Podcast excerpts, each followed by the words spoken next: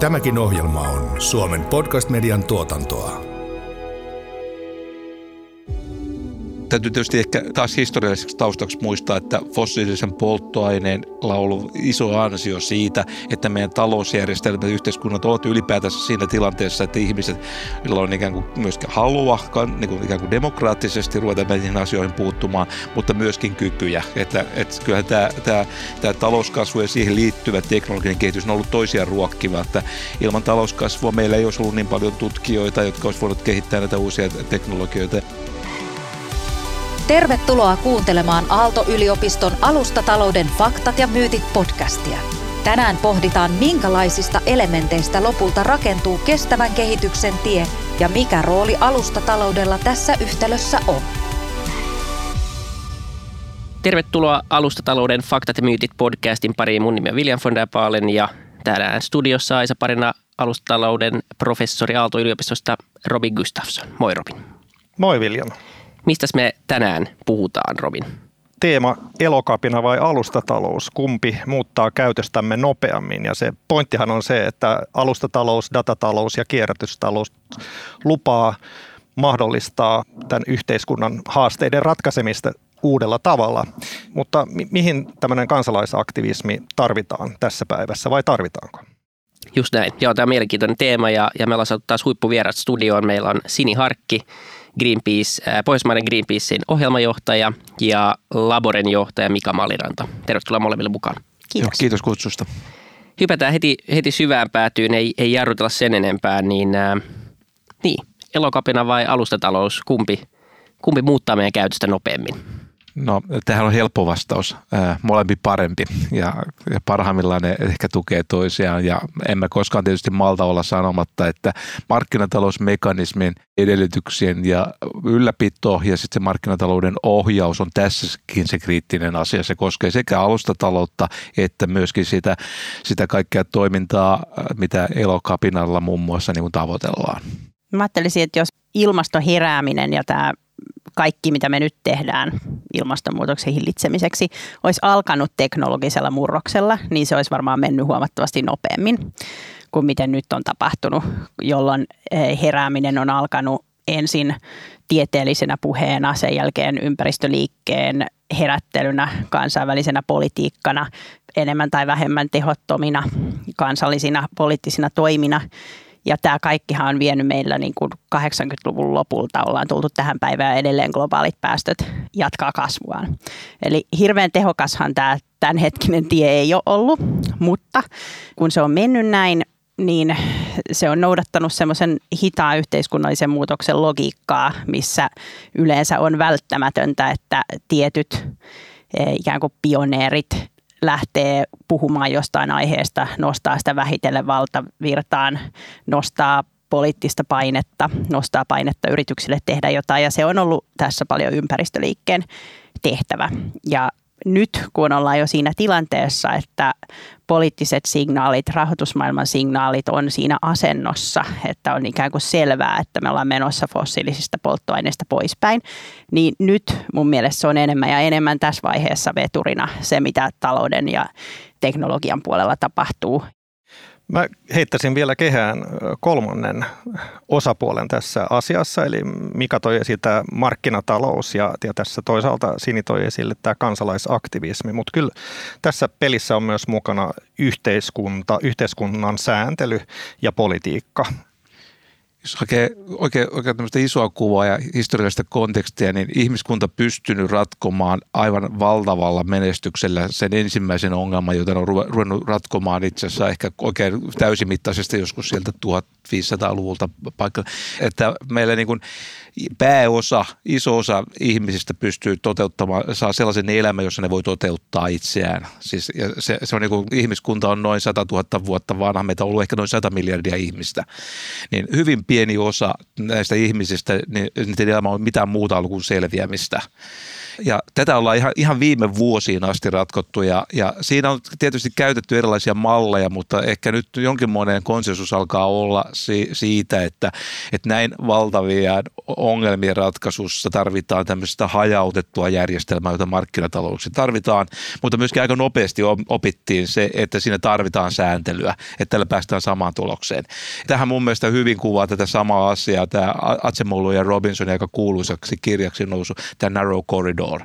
Jos mä lyhyesti kuvaan sen idean, että se, se tavallaan se pointti on siinä se, että, että se kehitys menee niin kuin oikeaan suuntaan, niin siellä on kaksi tärkeää vastavoimaa. Jos jompi kumpi saa liikaa valtaa, niin mennään väärään reunaan. Eli siellä on toisella puolella vahva valtiovalta, pahimmillaan se johtaa diktatuuriin ja se ei ole ihmiskunnan hyöty, eikä se ole luonnonkaan etu. Siitäkin meillä on ihan paljon näyttöä. Ja sitten toinen puoli on tämä kansalaisyhteiskunta. Ja mulle tämä niin elokapina liike ja tämän tyyppiset Ranskan keltaliivit ja mitä näitä on, niin ne, ne kuuluu siihen toiseen osaan, joka on äärimmäisen tärkeä. Joo, ja sitten mä ajattelen, että tässä sekä ikään kuin talouden murroksessa että hiilineutraalissa siirtymässä, niin tässä on kyse siitä, ei pelkästään siitä, että jotain uutta syntyy, vaan että jotain vanhaa siirtyy pois. Ja varmaan me oltaisiin keksitty esimerkiksi aika paljon tehokkaampia autoja jo ajat sitten, jos öljy ei olisi ollut niin poskettoman halpaa. Että se on, se on lähestulkoon ollut niin kuin innovaation ja kehityksen este, että näin on ollut. Ja nyt se on se, mihin niitä poliittisia signaaleja ja sitä sääntelyä on tarvittu, että me ollaan päästy siihen tilanteeseen, että se vähitellen kohta ei enää fossiiliset polttoaineet ole niin poskettoman halpoja. Että meidän kannattaa edes kehittää jotain muuta vaihtoehtoa vaihtoehtoista, koska me ollaan kuitenkin kohtuullisen lyhyen aikaa, mutta hyvin perusteellisesti yli sata vuotta kehitetty yhteiskunta ja rakennettu sitä halvoille fossiilisille polttoaineille. Eli kyllä mä ajattelen, että niin kuin tässä siirtymässä se politiikan tehtävä on just luoda se suunta ja tehdä sellainen tilanne, että markkinatalouden voimien kannattaa kehittää oikeaan suuntaan niitä ratkaisuja. Ja varmaan tässä sitten on just paljon hitautta, mikä johtuu siitä, että kyllähän se vanha järjestelmä on niin kuin täysillä taistelu vastaan tähän asti ja tekee niin edelleen –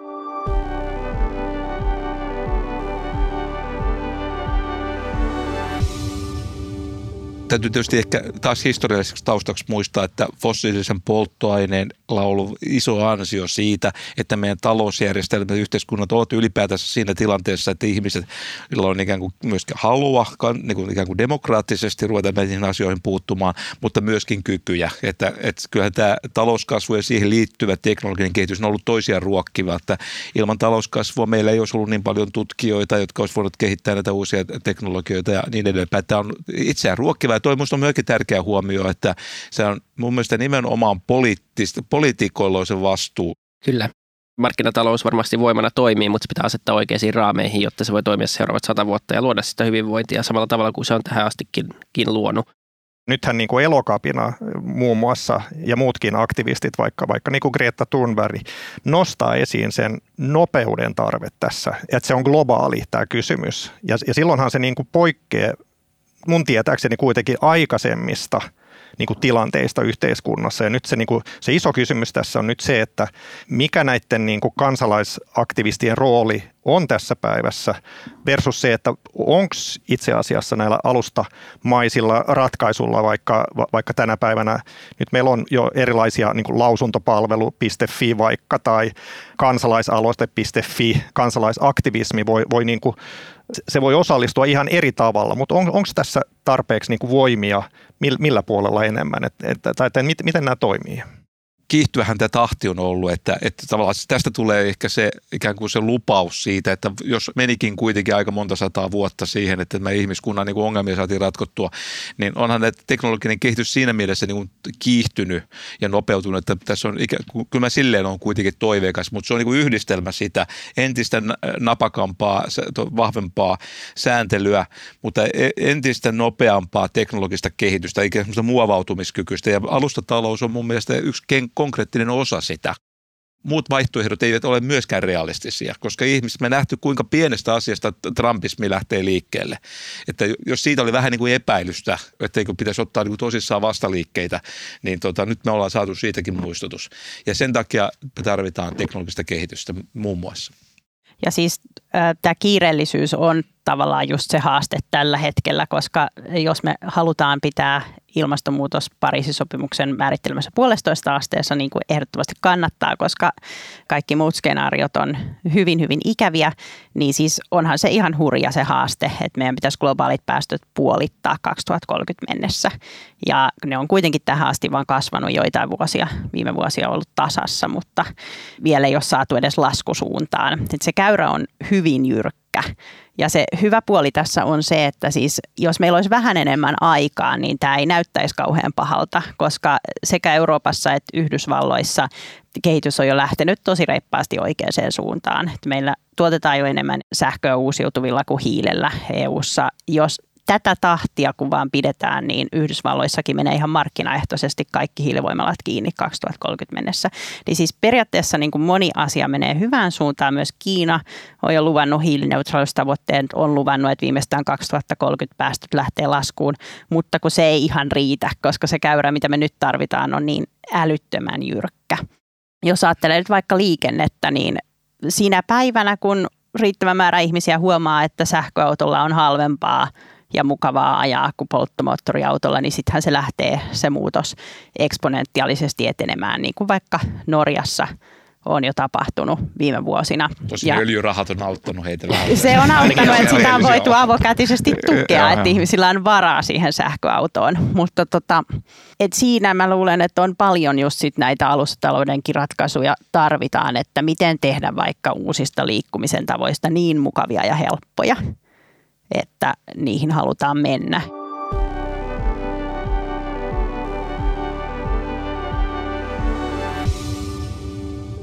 Miten sitten näette vaikka alustalouden ratkaisut siinä, että kuten sanoitte, niin tämä on globaali ongelma kuitenkin ja, ja tota, se ei riitä, että Suomessa on nämä muutamat sivustot ja täällä ja Norjassa päästään niin kuin sähköautoihin, että se on hyvä ja voidaan näyttää esimerkkejä ja varmaan se jotain maita ja muita, muita ihmisiä inspiroi, mutta loppupeleissä karu tosiasia on kuitenkin se, että maailmassa on niin muutamia isoja talouksia ja niissä muutamissa talouksissa tulee valtaosa kaikista päästöistä, niin miten tämmöinen globaali ongelma saadaan ratkaistua sille, että kaikki olisi, olisi mukana tässä. Ja se, joku sanoi hyvin, että ei se vaadi, että kaikki on mukana, mutta se kuitenkin vaatii sen, että valtaosa on mukana, jotta se viimeinenkin painostetaan sitten loppupeleissä jossain vaiheessa mukaan siihen, koska ei ole varaa jäädä ulkopuolelle tärkein syy kertoa sille, että miksi on tärkeää kuulua EU, niin se on kyllä ehkä tämä, että EU on toiminut tässä kyllä sangen ry, niin ryhdikkästi verrattuna ehkä joihinkin tässä näköpiirissä oleviin ver, vertailukohtiin.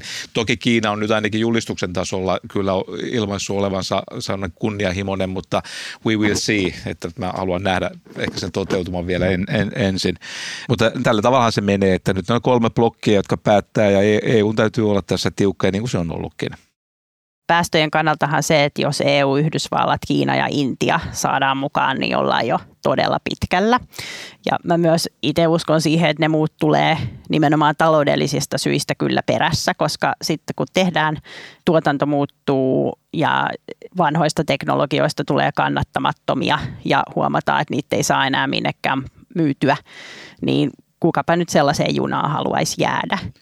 Kyllä mä olen ainakin ollut näkevinä niin rohkaisevia merkkejä esimerkiksi suomalaisessa elinkeinoelämässä, että aika hyvin on niin kuin ymmärretty se, että tämä ei ole niin kuin kaupankäyntiä, että se, se on ihan hyvää bisnestä katsoa siihen, että mihin päin tämä teknologinen kehitys on menossa ja ottaa se panostus jo nyt mieluummin vähän aikaisemmin kuin vähän liian myöhään siihen ja EKkin mun mielestä tässä on ainakin mun silmissä näyttäytynyt kyllä sangen niin kuin johdonmukaiselta ja itse asiassa yllättävänkin selkeäsanoiselta ja vahvaltakin. Niin, jos yritykset aikaisemmin oli vastahakoisia eikä ymmärtänyt sitä, niin, niin nyt ehkä voi jopa, jopa väittää, että monet yritykset on edelläkävijöitä verrattuna siihen, mitä valtiot tai yksittäiset kansalaiset tekee. Että kyllä niin kuin se iso muutos tuntuu tapahtuvan nyt tällä hetkellä nimenomaan yrityksissä, koska he on tajunnut sen. Niin, että siinäkin on varmaan tämä kansalaisliike omalta osalta, että kyllähän yritykset kuitenkin joutuu kilpailemaan asiakkaita, asiakkaiden toiveista pitämään huolta. Sitähän se markkinatalous parhaimmillaan on, että sitä saa mitä tilaa. Ja jos tilataan ympäristöystävällisiä tuotteita, niin kyllä yritykset ovat parhaimmillaan aika hyviä niitä tarjoamaan taloustieteilijät tota, on ja ajat aina lähtenyt miettimään, että on lähtökohta, että markkinatalous on niin lähtökohtaisesti hyvä ja sitten rupeaa miettimään, että milloin markkinat epäonnistuu. Nämä on jo alkaa olla jo hy, aika ilahduttavasti laaja yleissivistystä ne pari tilannetta, milloin markkinat epäonnistuu. Eli ulkoisvaikutukset, saasteet on ehkä se kaikkein oppikirjaesimerkki siitä. Ja sitähän tällä ollaan ratkottu sitten näillä päästöoikeuksilla ja saasteveroilla ja tämän tyyppisillä asioilla. Että mä muistan, mä 90-luvulla Helsingin yliopiston kuppilassa tästä puhunut ja sanotaan, että siinä, niissä pöydissä siellä oli kuitenkin aika paljon väkeä, niin jos mulla olisi silloin kerrottu, että, että nämä taloustieteilijöiden näkemys siitä, että markkinataloutta voidaan korjata sillä tavalla, että laitetaan niin kuin saastelle hinta, niin en mä olisi ikimaailmassa voinut uskoa, että tämä asiat menee eteenpäin. Mutta yksi asia, mikä unohtuu, ja tämä tuli itse asiassa tässä just mieleen, että, että on myöskin muita tilanteita, missä markkinatalous ei välttämättä tuota hyvinvoinnin kannalta parasta tulosta, on se, kun se ei aina ratkaise koordinointiongelmaa hyvin. Ja se kierrätyksessä tämä on niin kuin, tulee vastaan hyvin esimerkki, että siellä tarvitaan julkista valtaa välillä niin kuin koordinoimaan tätä toimintaa.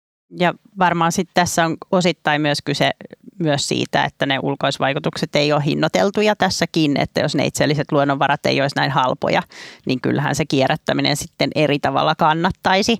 Ja varmaan niin kuin se, että kiertotalous tai jotkut alustaratkaisut, millä ihmiset lainaisi enemmän asioita eikä haluaisi ostaa kaikkea itse, mikä hyvin toivottavasti kasvaa tulevaisuudessa, niin varmaan ne vaatii sekä sitä, että ne on kalliimpia ne asiat ostaa uutena, että sitä, että ne ratkaisut on niin helppoja, että ihmiset tykkää niitä käyttää. Mutta tässä voi itse asiassa sitten mun ajattelu muuttunut muutama vuosi sitten. Mä ensiksi ajattelin, että se on nimenomaan noin, että meidän tarvitse kiinnittää huomiota kierrätykseen sinänsä, että kunhan meillä on vain saasteverot, niin se kierrätys tulee sen seurauksena. Ja varmaan on näinkin, mutta, mutta sen päälle tarvitaan myöskin julkisen valtaa. Siis ei pel- pelkillä saasteveroilla ei ratkaista tätä koordinointiongelmaa. Monet näistä kierrätyspalveluista on oikeasti hyviä palveluita verrattuna siihen, että mä ostan uutena, niin ostan kierrätettynä, niin on firmoja, jotka tar- tarjoaa sen, että ne hakee sen vanhan pois, ne puhdistaa sen, ottaa valokuvat, ne myy sen, ne maksaa mulle vielä hyvää provikkaa siitä, ja sitten mä saan vielä sieltä ostettua seuraavia tuotua ovelle, niin onhan se nyt ylivertainen asiakokemus verrattuna siihen, että mä hyppään bussiin ja vedän, vedän tunnin keskustaa ja me katsoo viisi liikettä ja sitten kukaan ei vielä myöskään tuo sitä kotiin ja, ja se on vielä kalliimpi kuin.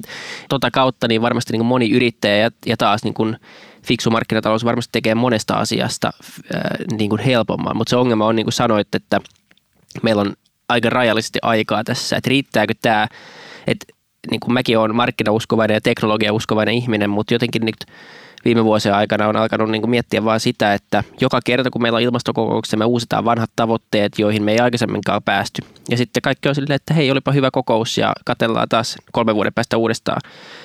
Ja me ei voida hirveän monta kertaa enää tota tehdä ennen kuin alkaa olla aidosti liian myöhäistä. Ja niin, niin miten te näette sen, että, että niin kuin miten kiire tässä on, että, että koska sekään ei myöskään niin kuin tunnu, se, se, on hyvä, että nämä kansalaisaktivismit ja näin niin kuin pitää älämölyä ja, ja niin kuin oikeasti nostaa tämän asian esille, mutta sekään itsessään ei vielä tunnu riittävän tämä on just sillä tavalla kaksiteräinen miekka. Näitä on ollut kansalaistottelemattomuutta ja kaikenlaisia liikkeitä, joilla on jälkikäteen tuota, tuo, saatu aikaan aika valtavia parannuksia, mutta ollut kivuliaita, koska se on ajattu, synnyttänyt vastakkainasettelua, että näitä niin vastaliikkeitä ja ne voi niin kuin hidastaa vielä entisestään.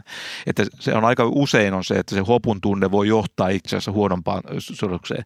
Ja, ja sitten myöskin se, että tämä nyt on ehkä menee psykologian puolelle, mutta muista Osmo Soinivaara jossain, musta aika, musta aika osuvasti jossain blogissa sanoi, että aina ei ole optimaalinen tilanne se, että kerrotaan, että tilanne on lähes toivoton, koska sitten kun ihmiset on toivottomia, niin sitten ne lopettaa, sitten ne niin kuin menettää toiveensa ja sitten, ja Ebola käytti muun muassa esimerkkinä, että siinä vaiheessa, kun alkoi tulla hyviä uutisia, että Ebola on kunnossa, niin ihmiset otti paljon vastuuntuntoisemmin rupesi käyttäytymään.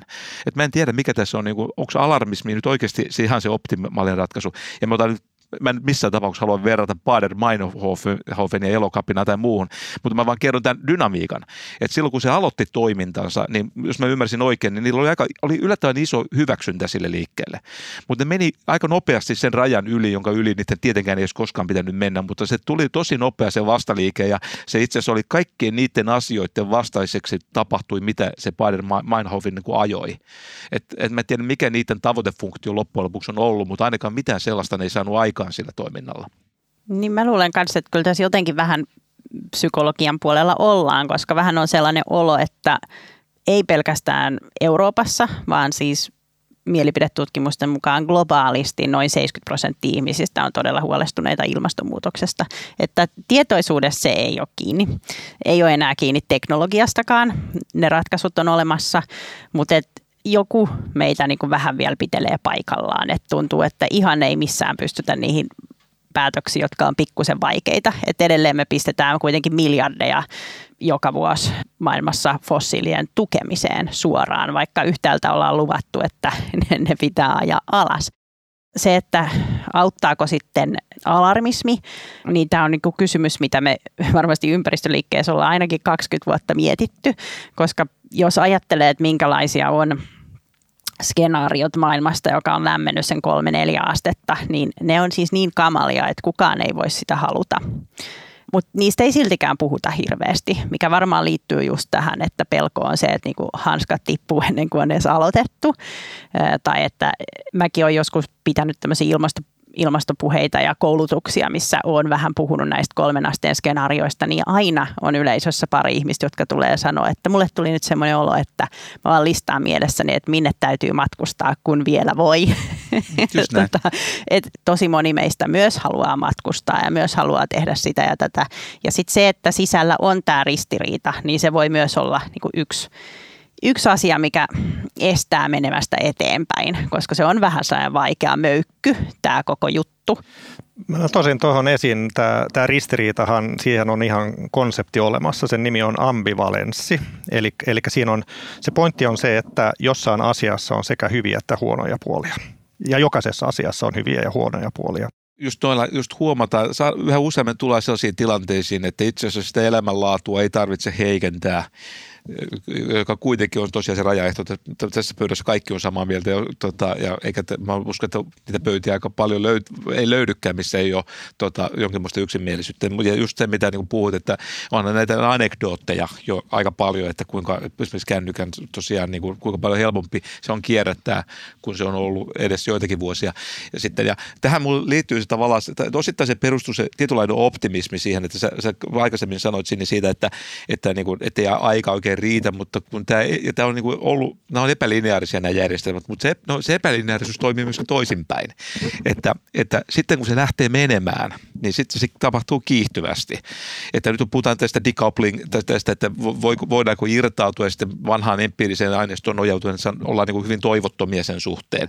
Mutta ei se tarvitse, kun kato, kun jos se kulmakerran on jo kääntynyt ja lähtenyt muuttumaan ja sitten jos, jos sattuukin olemaan epälineaarinen, niin ei, ei, ei se mene näin, vaan se menee näin. Että vaikka, vaikka tä, tässä vaiheessa on vain pieniä merkkejä siitä kääntymisestä, niin kuin niitä on niin kuin nähtävissä. Mutta sitten toinen asia oikeastaan vielä siihen, että, että siis tavallaan tämä kansalaisten ikään kuin tietoisuus on tärkeä, mutta minusta on, ollut, musta on niin syytä tuoda rehellisesti esiin, että nämä arjen valinnat eivät tätä asiaa ratkaise, jos mä sen muotoilen näin. Että tästä on välillä vielä esiintyy väärinkäsitystä. Siis tämä menee ihan yksinkertaisesti niin, että jos meitä on vaikka 80 prosenttia se ihmisiä, jotka alkaa käyttää bensaa vähemmän, niin se tarkoittaa sitten, että se pensa on vaan halvemmin ja sitten se 20 prosenttia käyttää sitäkin enemmän. Että kyllä se pensa tulee sitten käytettyä, se vaan vaikuttaa sitten siihen, että kuka sen pensan käyttää, jos mä vähän kärjestän. Et sen takia se kaikkein tärkein asia on vaikuttaa sääntöihin. Ja nyt mä, kun mä oon tämmöinen markkinataloususkovainen vieläkin, en ole vielä sitä, sitä, sitä uskoa tarvinnut menettää, niin tota, sehän näkyy myöskin sitten, meidän täytyy myöskin, julkista valtaa tarvitaan, juuri tämmöisen murroksen aikana pitää huolta siitä, siitä markkinoiden toimivuudesta. Meillä on konkreettinen konkreettinen esimerkki. Uudet firmat on erilaisessa asemassa kuin vanhat firmat teknologioiden käyttöönotossa. Sillä on olemassa ihan selvä teoria. E, se on täysin teorian mukaista, että uudet sähköautot tuli uusilta autoilta, autovalmistajilta, koska vanhoilla autovalmistajilla oli tämä ja ne, se ei ollut epäoptimaalista, se oli optimaalista niille. Mersu kun mietti, että tekeekö sähköautolinjan, niin siinä laskelmassa se ottaa huomioon, että jokainen hänen sen tuotettu sähköauto, niin se vähentää jollain määrällä niiden omia bensa-autoja. Ja ne, ne, ne tehnyt tätä laskelmaa. Teslan ei tarvinnut tehdä tätä laskelmaa. Kyllä. Ja, ja se oli sitten, kun se Tesla pääsi tulemaan sinne, niin Mersu rupesi ja Volvo, mitä näitä nyt onkaan, rupesi, joutuu tekemään tämän laskemaan uudella tavalla, mitä ne on ne aikaisemmin tehnyt. Ja tässä on nimenomaan julkinen valta aivan älyttömän tärkeää, että tämä markkinoille tulo, tuloa, niiden edellytyksistä pidetään huolta. Ja välillä se vaatii aika voimakasta politiikan tekoa, koska tämä loppaus on todella voimakasta. Me nähdään eri muodossa sitä tosi monessa paikassa. Juuri niin.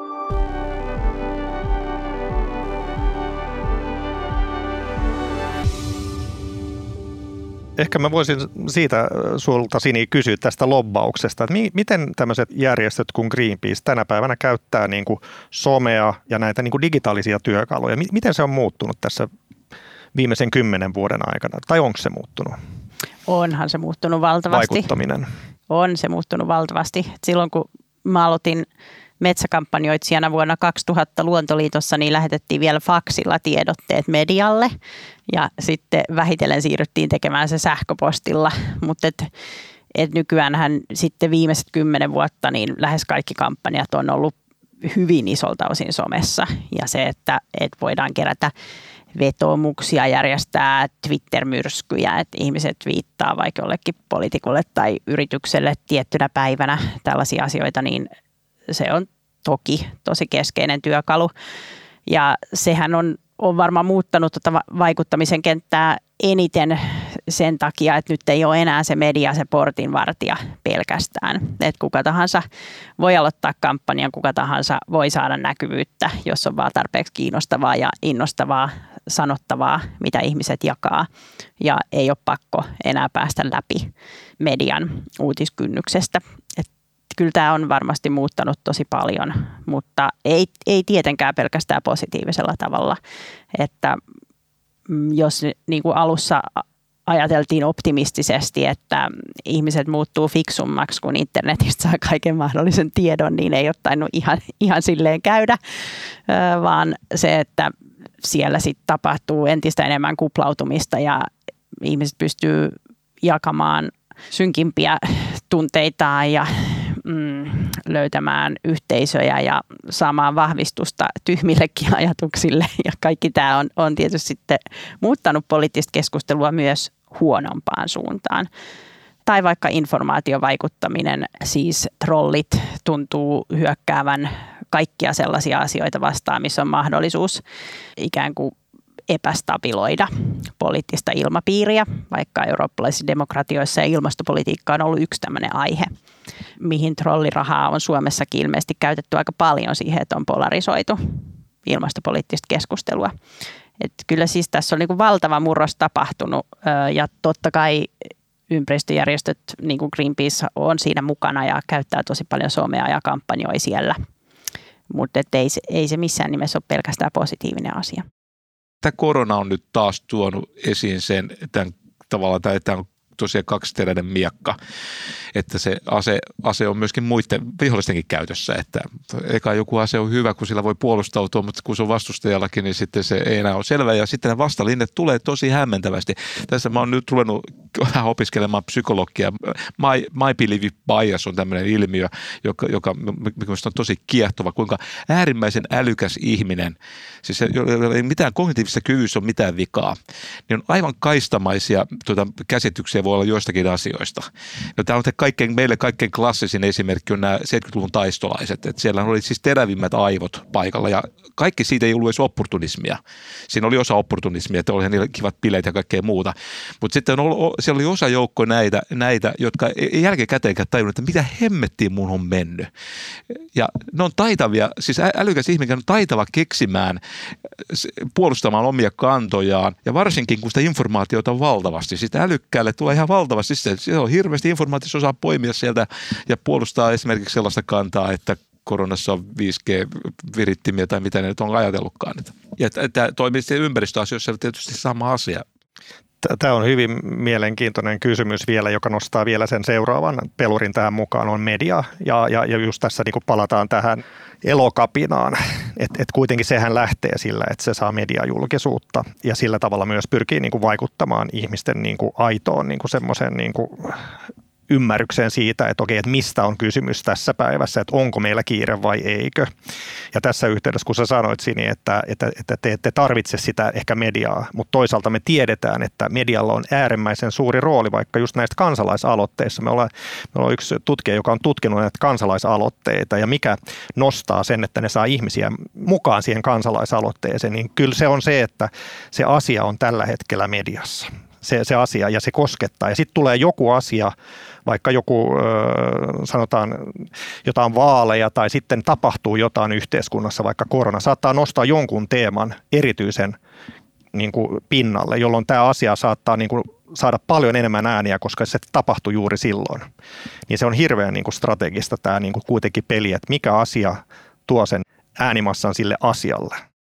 Kyllä, ilman muuta molempia tarvitaan, somea ja perinteistä mediaa ja, ja just tämä somekeskustelun moderoinnin puute ja laaduntarkastuksen puute, niin tietysti nostaa entisestään sitä, miten tärkeää on se, että on mediaa, joka tekee näitä asioita ja suodattaa näkemyksiä. Ja kyllä se näkyy tässä ilmastokeskustelussakin, että kun pitkään aikaan ilmastokysymykset näkyy aika vähän suomalaismediassa, niin kyllä mä luulen, että se, että jossain vaiheessa sit siinä tapahtui hyppäys ja toimittajat alkoi oikeasti selvittää ja toimittajilla, toimituksilla alkoi olla enemmän kompetenssia kirjoittaa ilmastoasioista, niin mitä edelleenkin voisi olla kyllä enemmän, mutta siinä on tapahtunut iso hyppäys, niin varmasti vaikutti myös mielipiteeseen, suureen mielipiteeseen Suomessa. Ja mä tästä elokapinasta tosiaan jo aikaisemminkin sanoin, että mun mielestä se on tosi positiivinen esimerkki. Ja mä vaan nyt pidän niin kuin peukaloja pystyssä, että, että se pysyy tällaisena niin kuin rauhanomaisena. Mä pelkään sitä vastaliikettä, koska meillä on historiassa esimerkkejä, että, että se ei ole kääntynyt, koska ky- kyllä ainakin mun kuplassa sillä on ollut, on ollut niitä marginaaleja, jotka ikään kuin, tämä on tietysti ihan oma tulkinta, mutta, kyllä sille ehkä laajempaakin näyttöä on se, että kyllä se on niin kuin osa vanhem, meitä vanhempia ihmisiä, kun ne näkee konkreettisesti sen hädän niiden nuorten ihmisten kohdalla. Ja sitten kun, sitten kun se ei mene sellaiseksi paikkojen rikkomiseksi, vaan se, että siinä vaan kun näyttäytyy se, että ollaan samalla tavalla hädissään kuin meidän sukupuoli oli 80-luvulla, kun ne päätettiin ydinpommeja. Niin tota, tällä tavalla vaikuttaa myöskin meidän vanhempaan polveen, meidän äänestä, äänestyskäyttäytymiseen. Me sitten omalla osaltaan me sitten tuemme sellaisia poliitikkoja, jotka sitten tuovat agendallaan näitä asioita enemmän. Mä toistan sen, että kyllä tämä voi olla, valitettavasti tämä fiksu tapa voi olla hidas, mutta mä en tiedä, onko olemassa nopeata tehokasta tapaa. Kyllä, toivotaan, että se on osittain ainakin elokapinaa ja, ja yhteistyötä markkinavoimien kanssa ja toivotaan, että tähän löydetään joku joku Super Mario reikä jostain, niin päästään muutaman vuoden eteenpäin tässä. Niin kiitos mielenkiintoisesta keskustelusta. Tätä, tätä olisi voinut mielellään jatkaa pitkäänkin vielä, mutta jatketaan toisella kertaa. Joo, kiitos, kiitos kutsusta. Kiitos paljon. Kiitos. Kuuntelit Alustatalouden faktat ja myytit podcastia. Tämä oli toisen kauden kolmas jakso. Seuraavassa jaksossa pohdimme, onko data yrityksille nykyajan mustaa kultaa. Jos pidit tästä ohjelmasta, muista seurata ja arvostella podcastia Spotifyssa tai tilaa ja arvostele ohjelma Apple Podcastissa, niin muutkin löytävät ohjelman pariin.